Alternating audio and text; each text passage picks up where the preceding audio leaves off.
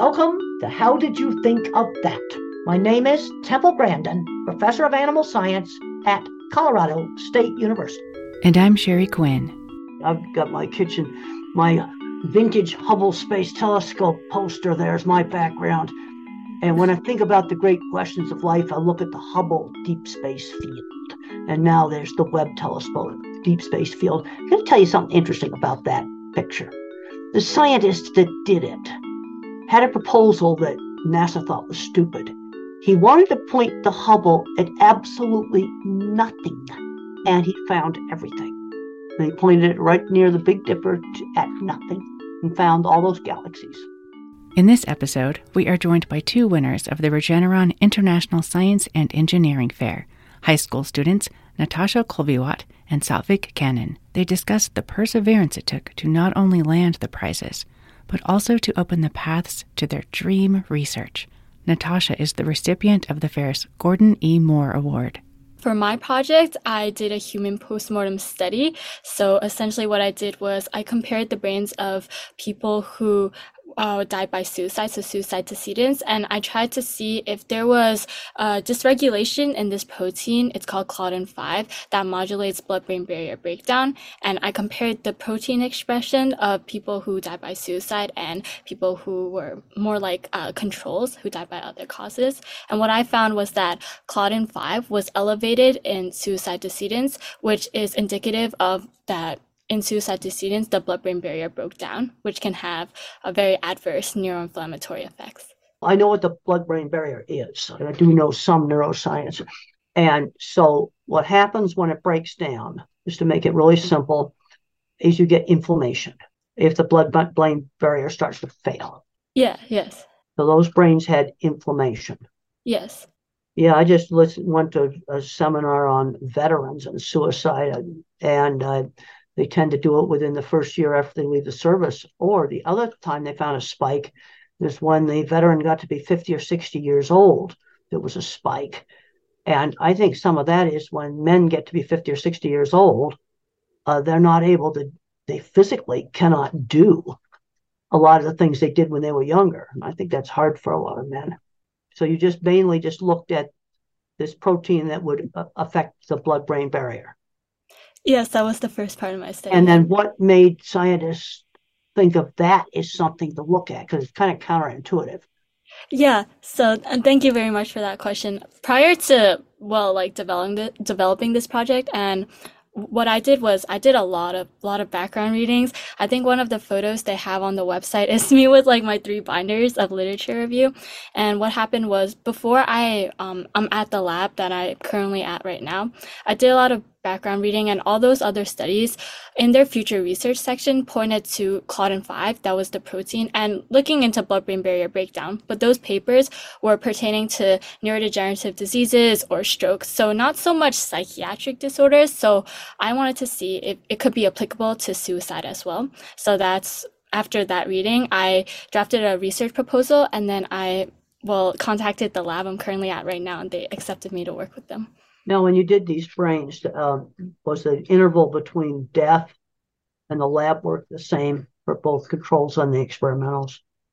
Yeah. So the how I did my research were I did the brains were matched in quads, so groups of four that have a postmortem interval to be like around the same range. That way, it's not so much of a covariate to affect my results. Well, that's what I was thinking. You didn't have to put in yeah time to analyze in the lab as a covariate.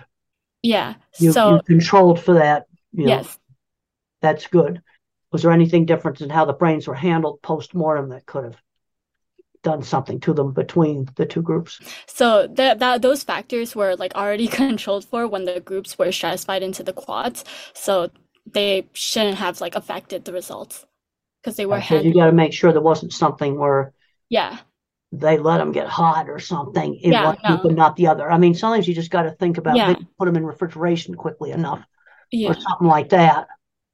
All the yeah, all the brains um that I worked with, they were stored in negative eighty degree like Celsius. Oh, so in other words, okay, so they were stored there, but yes. then before they went to negative eighty degrees, was everything the interval was the same from when you know yes when they died to when you got it into the minus eighty degrees. Yeah, yeah. Each quad group were like in similar intervals. Yes. And then you don't have to use up all your degrees of freedom on covariates. Yes. And when you looked at the blood, you also looked at inflammation in the brain along with the blood-brain blood-brain yes. barrier degradation. Yes. That's really interesting. It's not something you would normally be thinking about be looking at at serotonin in one of the you know, emotional areas of the brain or something like that. You and you plan to become a research scientist? Yeah, that and I also would like to become like a pediatrician or a pediatric psychiatrist.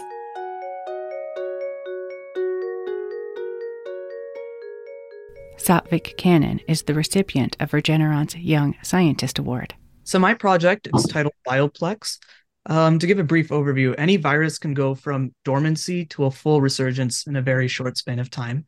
We've seen that with COVID. We're halfway through the Greek alphabet right now. And usually this resurgence is because of high infectivity. For example, with the Omicron variant, we saw extremely high infectivity because of its mutations, and then it started going across the globe. So these types of things, these high infectivity emerges from mutations. And we need to figure out what those mutations are so that the drug manufacturing industry preventative measures can be uh, mobilized towards that now what we saw last year early last year is we found this outbreak called monkeypox now called mpox and it suddenly came in may of 2022 with in just six months after may we saw over 30000 cases in the united states because of this outbreak so it it became of significance across different scientific papers that I read that they were trying to figure out why exactly this resurgence came up. Why is this high infectivity there? And what are the things that are causing it?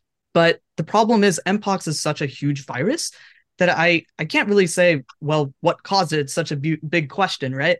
So I honed in into a particular region of significance, and that's the DNA replication complex what is responsible for actually replicating the virus, right? So if there are any mutations there, it's like your printer not working, right? If it prints too many copies, then that'll be a bad thing, right? So if there are any mutations there, that's what I really wanted to understand. To do that, though, there was a big challenge in that the entire structure of this DNA replication complex was unknown. That is to say, the 3D structure. And without having the 3D structure, and if I have mutations, I can't figure out um, their significance. I can't figure out the role of these mutations without knowing the structure. So there was a twofold problem. First, I didn't know the mutations. Second, I didn't know the structure. So to solve this big problem, I developed this platform called Bioplex, which can be used to find the mutations and the structure using a combination of template modeling tools for proteins in conjunction with machine learning. And at the end of the day, it will give us the structure and also the mutations in the region. And one of the most important conclusions from the work was one of these mutations that I found was located in a region where it binds with the DNA. And what that means is it's able to do its job faster and the replication becomes faster. And thus the printer basically is not doing its job correctly and it makes it faster and the replication is faster and the infectivity is higher, resulting in the 2022 resurgence we saw last year. But then on the other hand, the infectivity was higher, but it wasn't as virulent. It wasn't yes. as nasty. It wasn't as likely to kill you, or you know, so sort of traded uh, infectivity for nastiness. Yes, I've always always said in genetics there's trade offs. Everything takes energy. Right. So put your energy into becoming effective, then you got to, you know, sort of rob Peter to pay Paul, and and it was less less dangerous. Right. There was some like if it gained infectivity, it probably lost some some part of its other features of the virus. So you planning to become a physician? No, for me, I personally I, I like the field of computational biology. I really like it very much to the point where I think uh, in the future either I want to become a researcher in that field or something related to it. I want it's it just brings more and more questions. So whenever I just want to chase. Oh, I'm reading more and more stuff. Like I read an article in Nature the other day about microproteins, little tiny bits of protein that used to be, was in the non-coding DNA, and they're finding out it's doing things in the mitochondria. Because I can remember back in the 80s, because I've been around for a while, that um, used to think the non-coding DNA was junk DNA. I never believed that. Never believed that. I said, well, you got to have an operating system for the genome. But now they're finding. There was an article I just was looking at this morning on on little mutations that can change stuff in plants. You know, these are things that are non inherited. you know, epigenetic stuff, things are getting a lot more complicated. Right. You have what you inherit, you have the code you inherit, but then things in the environment change it. Natasha and Satvik both had mentors that guided and inspired them along the way, demonstrating the impact mentors can have in one's future. None of this research would have been possible without the support of my lab because, well, I'm just a high school student. I'm not going to have access to well brains right and for them to take me into the lab and allow me and trust me enough with access to them and trust me to work with them very meticulously and yeah they were just I'm very grateful for my lab. And also, not only that, but I have a very amazing research teacher in my school. I'm very fortunate enough to have her, and my family is also a support system as well. In regards to commuting to the lab, every single day in the summer, my dad would drive me there. So, yeah, I'm very fortunate to have a very strong support system. None of it would have been possible without them. Taking it right from uh, that uh, the exposure which I had was a lot from my mentor. Um, I did in the past two years. My mentor really acted more as a teacher role than anything. He literally, rather than having him do everything, he was more of a teacher that taught me how to do work with these software. And then before I was like veering towards computer science more than biology. And then when I got exposed to that computational biology part, he really taught me a lot of the programs associated with it. And then for this MPOX research, I used that t- teaching that he had over the last two years and in combination with some of the guidance he had for like the deep biochemical aspects of the study, putting that together was really what geared the study to what it is.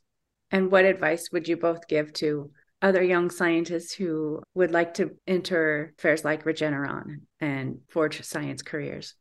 I feel that the advice I've been given, although it's very generic, it's like, oh, follow your passion. Um, I definitely do agree with that. You should pursue something you really like because you're going to be spending a lot of time doing it and you want to make sure you do it not with the incentive to really like win any big prize or anything. Like when I first started, I never thought I'd be here at all. I just really, really loved what I was doing. I just kind of wanted to see where it would take me. So definitely do something you're passionate about. And an advice that I would give is to really like reach out and just follow your passions to the end of ends of the earth because when I was like beginning my research, I didn't think that I would ever be able to have contact with like all these really big shot labs, these big like professors and professionals in the field. And it was really that first cold email that I sent that really catalyzed like where I am today. Because I'd like to hear more about that cold email. Yeah, yeah. Because I'm very interested in how how students get started into really, really interesting things. So you were a high school student, just a regular high school student. You sent an email. What did who did you send it to and what did it say? Yeah, so I was actually 14. It was my freshman year. Okay. And I was already getting into research. I started research in like eighth grade in this area, like psychiatric research. And I sent an email to this professor. His name was Dr. Richard. So you had already were reading journal articles yeah. about psychiatry. You were already reading yes. that like on Google Scholar and stuff like that. Yes, because okay. um yeah, it was during the COVID 19 pandemic. And during the pandemic, a lot of my friends were faced with a lot of, well, like a lot of stressors, like inter- both like interpersonally right. and among themselves. And some of them would confide with me in like uh, suicide ideation. So this started the interest.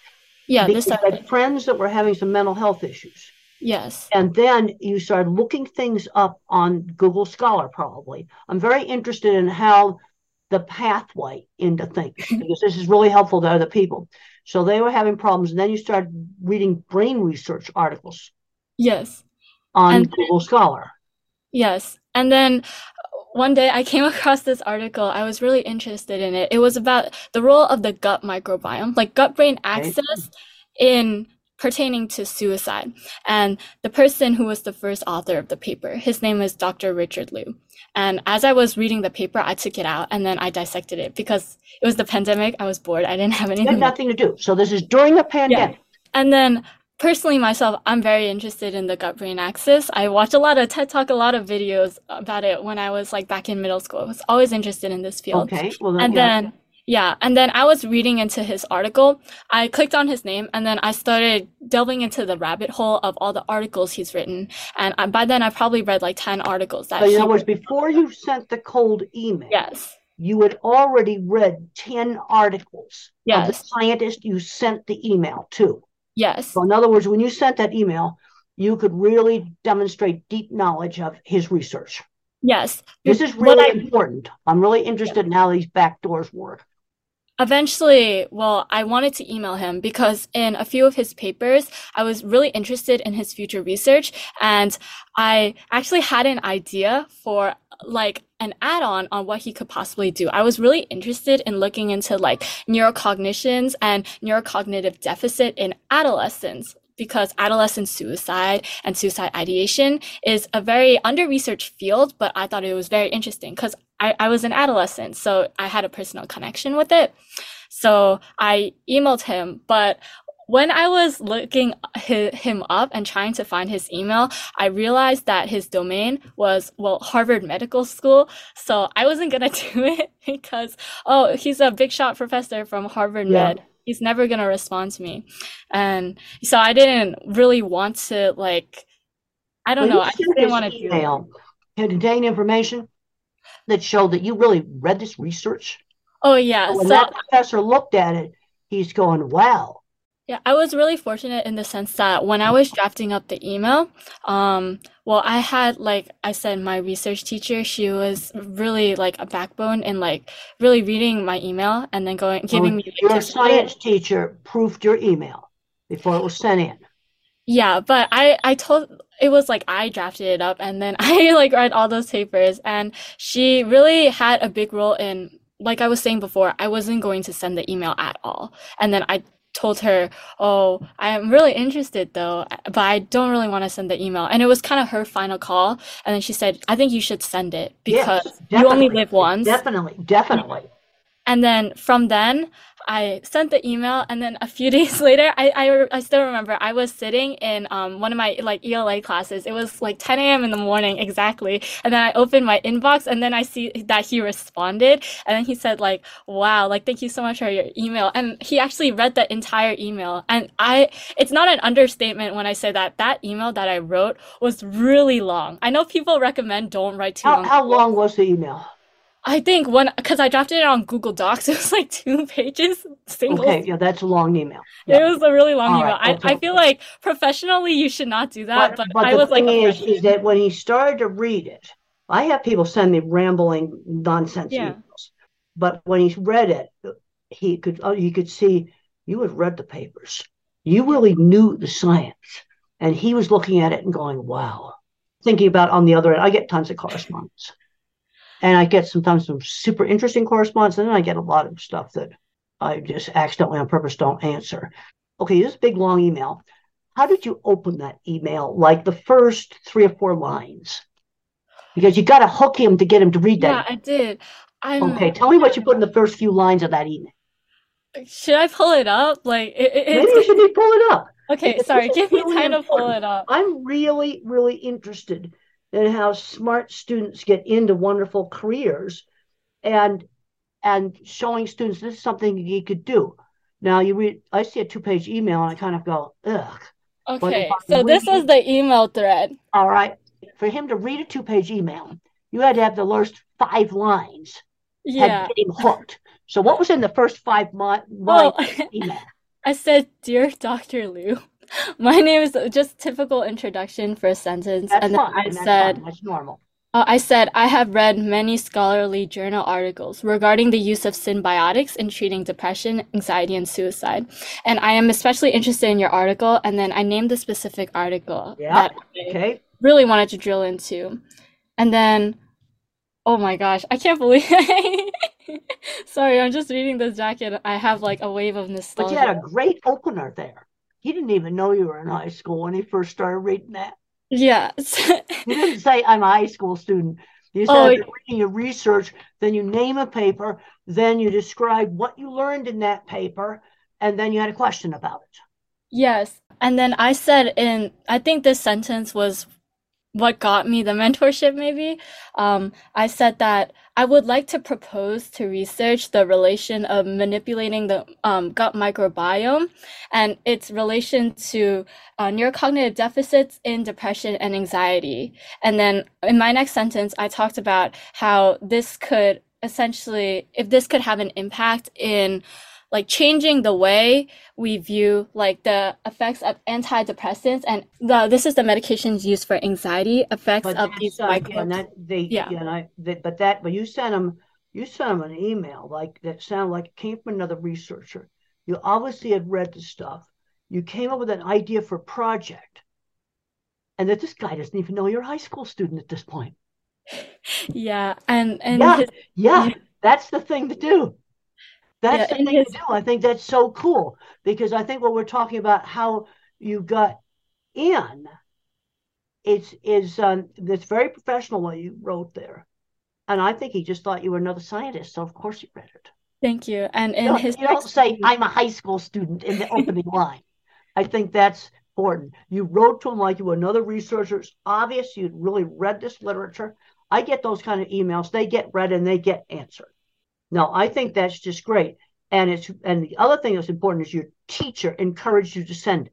You didn't have the confidence to send it, but your teacher I said not. you need to send this email. Yes, she did. So, yes, I owe this basically because this lab, um, the lab that I was at, it because because it was Harvard Medical School, and I think because it was such a big name, the lab I'm at currently is at Columbia, and it's like the number one suicide lab in the world. The PI, his name is Dr. John Mann, and he essentially revolutionized all the famous scales that we have for suicide. For example, like the Columbia, the CSSR, the Columbia Severity Suicide Rating Scale, that was made by our lab.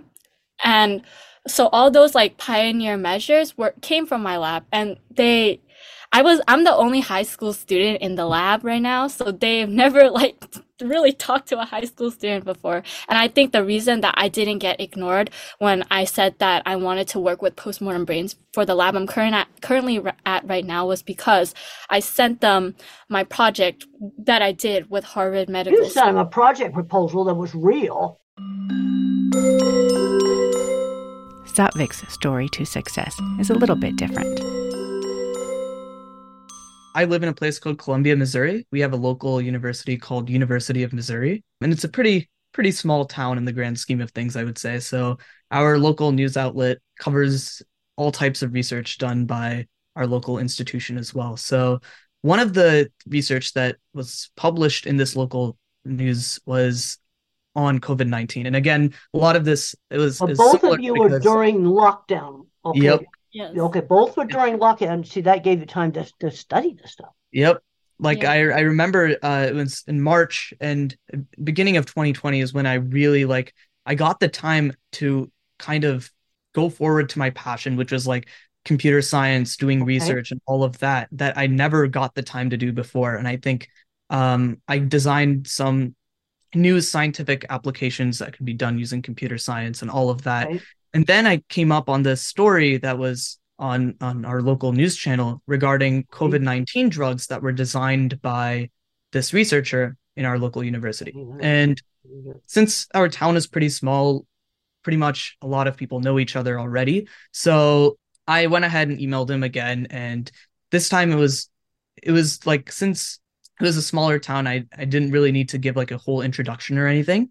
So I went and asked him about working on COVID 19, this time with a perspective of computer science, right? Okay, Traditionally, all right. his lab has worked on uh, biochemistry from a traditionally like only wet lab perspective. This time, I wanted to bring in more of a computer science perspective. And I talked to him about this, and then we had a Zoom meeting the very afternoon, and he wanted to s- look at the genomics of COVID 19. That's where it all started. Okay, yep. And then I at the same time I was also like I had learned programming the years prior to that. I was interested in a broad re- range of research, but then these the, after like I joined with them, I was I narrowed my interest down to biology.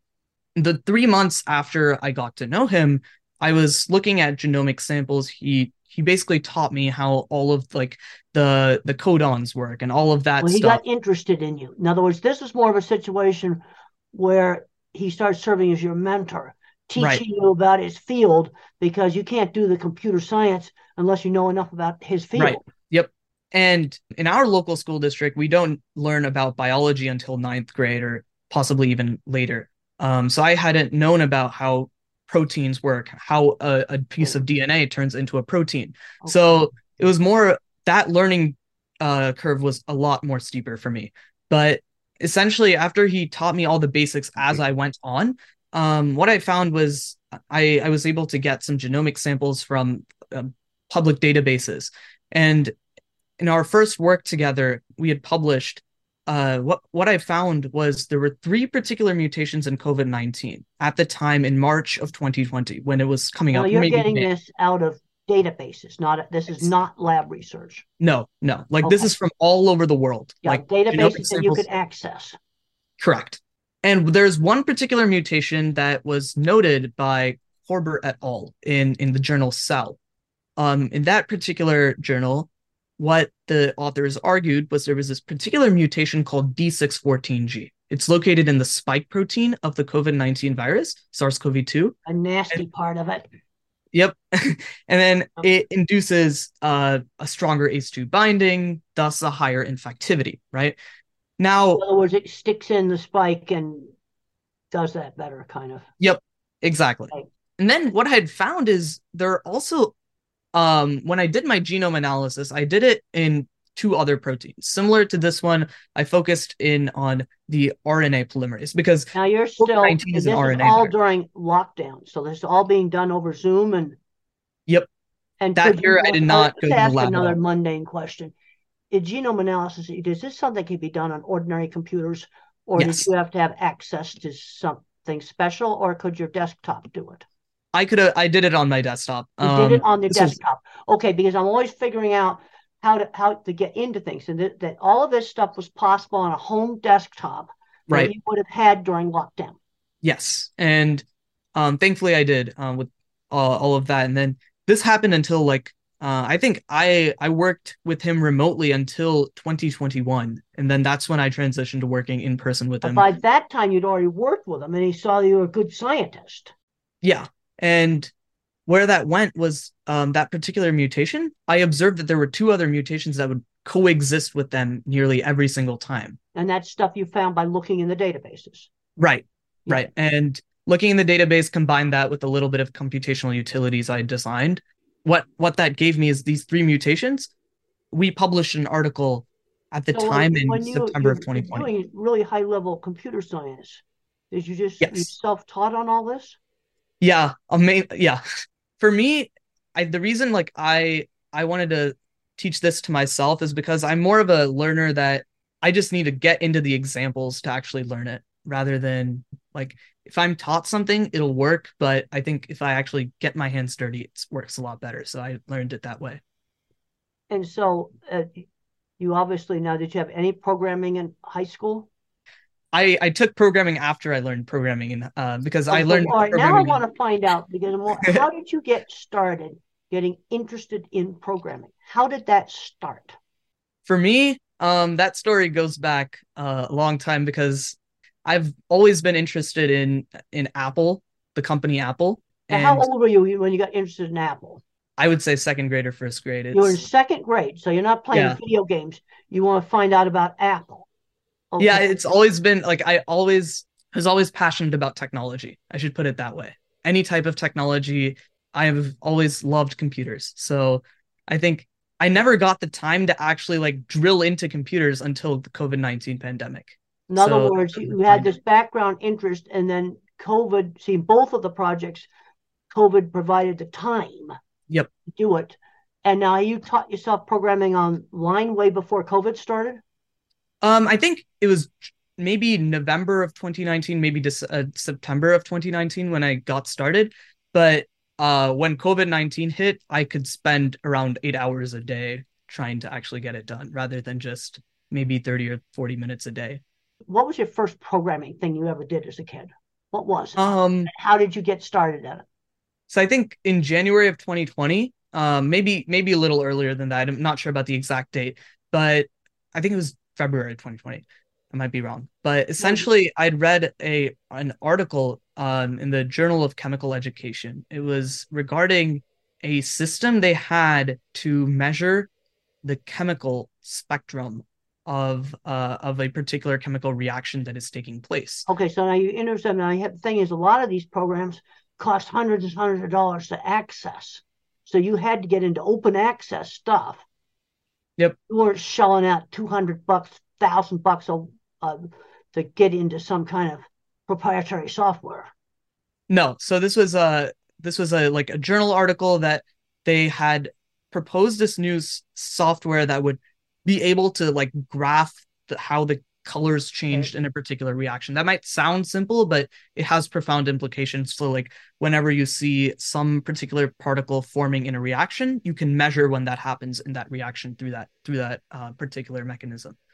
The problem was that I looked at that and I thought, well, I can probably replicate this with my Python knowledge that I now have. All right. Now, when did you start getting your Python knowledge? Okay, that's programming. How old were you when you learned Python? How did you get started in that? I think it was um, pretty late for uh, many people. I would say it's like later eighth grade, maybe starting. So, like eighth grade. So you basically hadn't touched programming. Yeah. Until no. you got to eighth grade. I had known about it. I hadn't touched it. No, but I actually done it. No. So what got you? You had to learn Python. What got right. you interested in? Uh, uh, how did you find the, the places to learn it? I These think questions I get asked by um, parents, so I'm really interested in you know where you got your first Python stuff to learn. Where where did you take your first lessons online in Python? I think how I if I remember, I think it's it's just googling a lot. um, so you, if I find you, an error, Googled, I just paste it into Google like Python classes or Python courses. Um, not really courses, I would say, like just examples on how to make projects, right? Uh, for example, like I wanted to make my I usually have an objective in mind. Okay. And I right. try to figure out all the resources I need to get that objective. I think what I initially I looked at this software that was developed by these researchers for this color spectrum. And then I looked at what I needed to make that happen. So, what programming knowledge do I need to actually create this type of software? Okay. So the first, it's a computer vision software, right? So it requires okay, a now camera. The thing is, you see, you're already into the high level stuff. What I'm interested in is how did you first get started on the lowest level programming stuff, and how old were you, and how and what got you started in that? You're telling me about high level stuff right now. You had to get interested in you know in programming. Yeah for example, like I think throughout middle school, I I've always wanted to do this, never found the time. Again, I, I dabbled a little bit into programming, but COVID nineteen really catalyzed it as much you as see, you you were dabbling, and then when COVID hit, and it seemed to be true for both of you, then now is the time to do it. Yeah. Where too many other kids are just playing, you know, stupid videos over and over again, or you know, they're not dabbling in something that could really lead to something serious, serious science. You know, I'm seeing too many kids with autism label are playing video games in the basement, going nowhere. They're not even learning how to program video games. You see, where you're interested in finding out how the things worked, how the programming worked. What were your parents' professions? What did they do? They're both researchers as well. They're both so, researchers. Okay. Yep. That's an important thing. You see, you were one thing I've always said about careers, you got exposure. What kind of research did they do? They do it in a different tangential uh like what, what, what, what was, yeah. what was his field? They do it in uh, medicine and cancer, I guess. They work together basically. But they were researchers. Yes. You see, that would get the idea in your mind about this thing called research. But I'm really interested in looking at the pathway because I want to show parents that there's a pathway for their smart kid.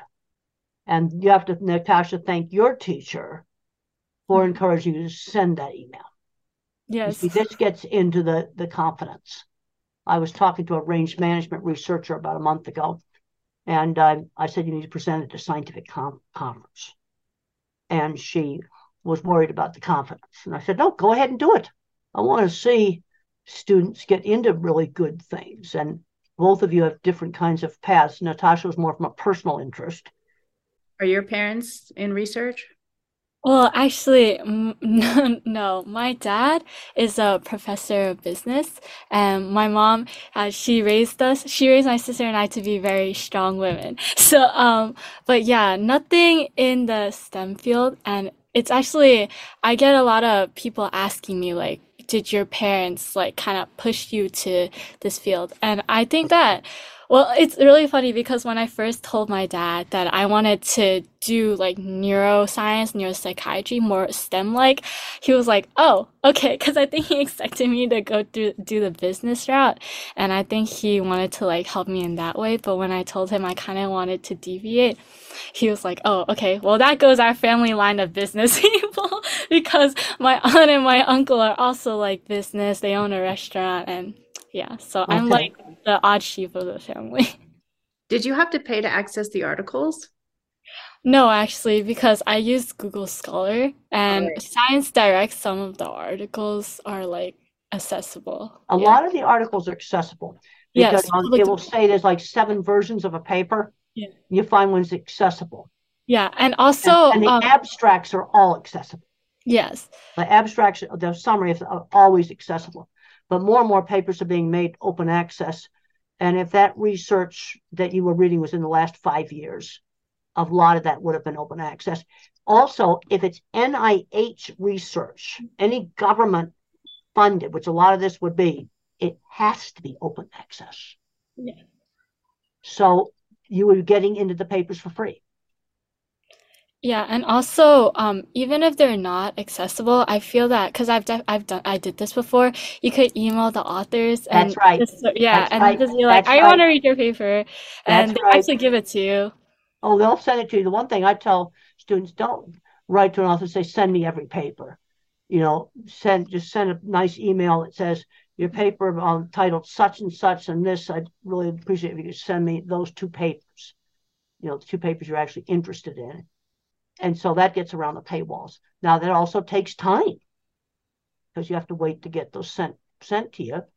No, this has been really, really helpful, and um, I hope this gets put around to a lot of other students to show that it is possible. There's a back door, and it's right there. And in both of these cases, it was very time consuming, but not expensive to go in the back door. And do either you have hobbies outside of your science? Uh, yeah, I play the viola and oh. yeah, so I do that. In school, I'm like a part of like a lot of clubs. Like I'm the vice captain of my school's like science olympiad. So that's still science, but also I guess the one non-science club that I do is um, I'm the president of my student council. So that I get to dabble in like administrative stuff so to have more of like interaction with my community. So that's a good opportunity for well it might have helped you write that email. The opener of the email is very professional. Thank you. And Saathvik, how about you? Do you i think in many ways this has also been like like my hobby. It's i think it takes up a not it doesn't take up time. It's just my recreational activity in many ways. Other than that i'm also i'm very interested in speech and debate. I also compete in that. I'm the president mm-hmm. of my school's mm-hmm. team, and yeah, that's. I think that these two are my my most passionate stuff. So I, I fill my time with these the stuff I'm like like the most. I thank you both for being here because I think your stories can inspire other young people. That's exactly oh, show other young people that they can do it, and they did it online, free resources for the most part. You can use the computer to rot your brain, or you can use it to go to really great places, become scientists, two very different types of scientists. When I was in, under, in college, I wrote to B.F. Skinner and I got a chance to meet him. And I remember asking him, uh, we need to learn about the brain. He says, we don't need to learn about the brain. We have operant conditioning. And then when he had his stroke, he realized maybe we do have to learn about the brain. It wasn't just all stimulus response. And I just wrote to him. I remember going to visit him and looking at the uh, William James uh, building at Harvard. I couldn't believe I was there. Parked out behind it, and when I got back, I had a parking ticket on the car. Oh, no. That didn't matter. And then I wrote him another letter. Everything was mail back in those days. Was your opening line similar to Natasha's? I was real, real interested when I was making my squeezing machine. So I told him about that. And he actually wrote back and said something like, Well, not what I'm most impressed with is that you wrote to me. I'm more impressed with that than with the squeezing machine. But I think it's important, you know, if Natasha hadn't sent that email, I wouldn't be here. it would not have happened. Yeah. No, you're probably both going to have fabulous careers in research. But I want to help other other students realize that you know they could do this too. The Mm-hmm. back door's there. People don't see it. No, it's been absolutely great uh, talking to everybody, and I, I really enjoyed uh, talking to both of you. Thank you so much for having us. And Saathvik, you, you're so very so smart. I don't know Well, what I just I'm. I, I'm I'm an old lady now, and I want to help other students find these back doors to get into fabulous jobs. And you better believe it, I'll be telling people about it. That there's ways to get into great things. You know, you went down the route of what's going to lead to a fabulous career. I'm seeing too many other smart kids that play video games in the basement. One of them, oh, that was disastrous. This guy ended up committing suicide. I can't go into the details because there's privacy issues. But basically was an autistic guy, uh, forced to take university classes, wasn't very good at it, had no work skills. I don't think he saw a future. And and uh, you know, this is where the parents overtake. He hadn't learned, had never ha- actually kept a job. No, and that was not a, a good thing. I think he basically um, saw no future, and he was pushed into a university. I'm going to keep the major out of it because confidentiality. Pushed into studying a grad degree that he did poorly in and was not suited for him because the parents were pushing the university route, or maybe he should have been doing something else. Yeah, like Natasha, you said, it, following your passion. And But the thing is, you have to see in both cases you have to discover something to be a passion. See, without the exposure, I wouldn't have been in the cattle industry if I hadn't been exposed to it as a teenager. I came from a non-ag background. Okay, we'll probably need to go, but it's been wonderful talking to everybody. Thank you. Thank you so much. Thank you. thank you so much. You guys are superheroes. How'd You Think of That is a production of the Utah STEM Action Center in partnership with SQ Productions. Thanks for listening. This podcast is based upon work supported by the National Science Foundation under grant number 1745674.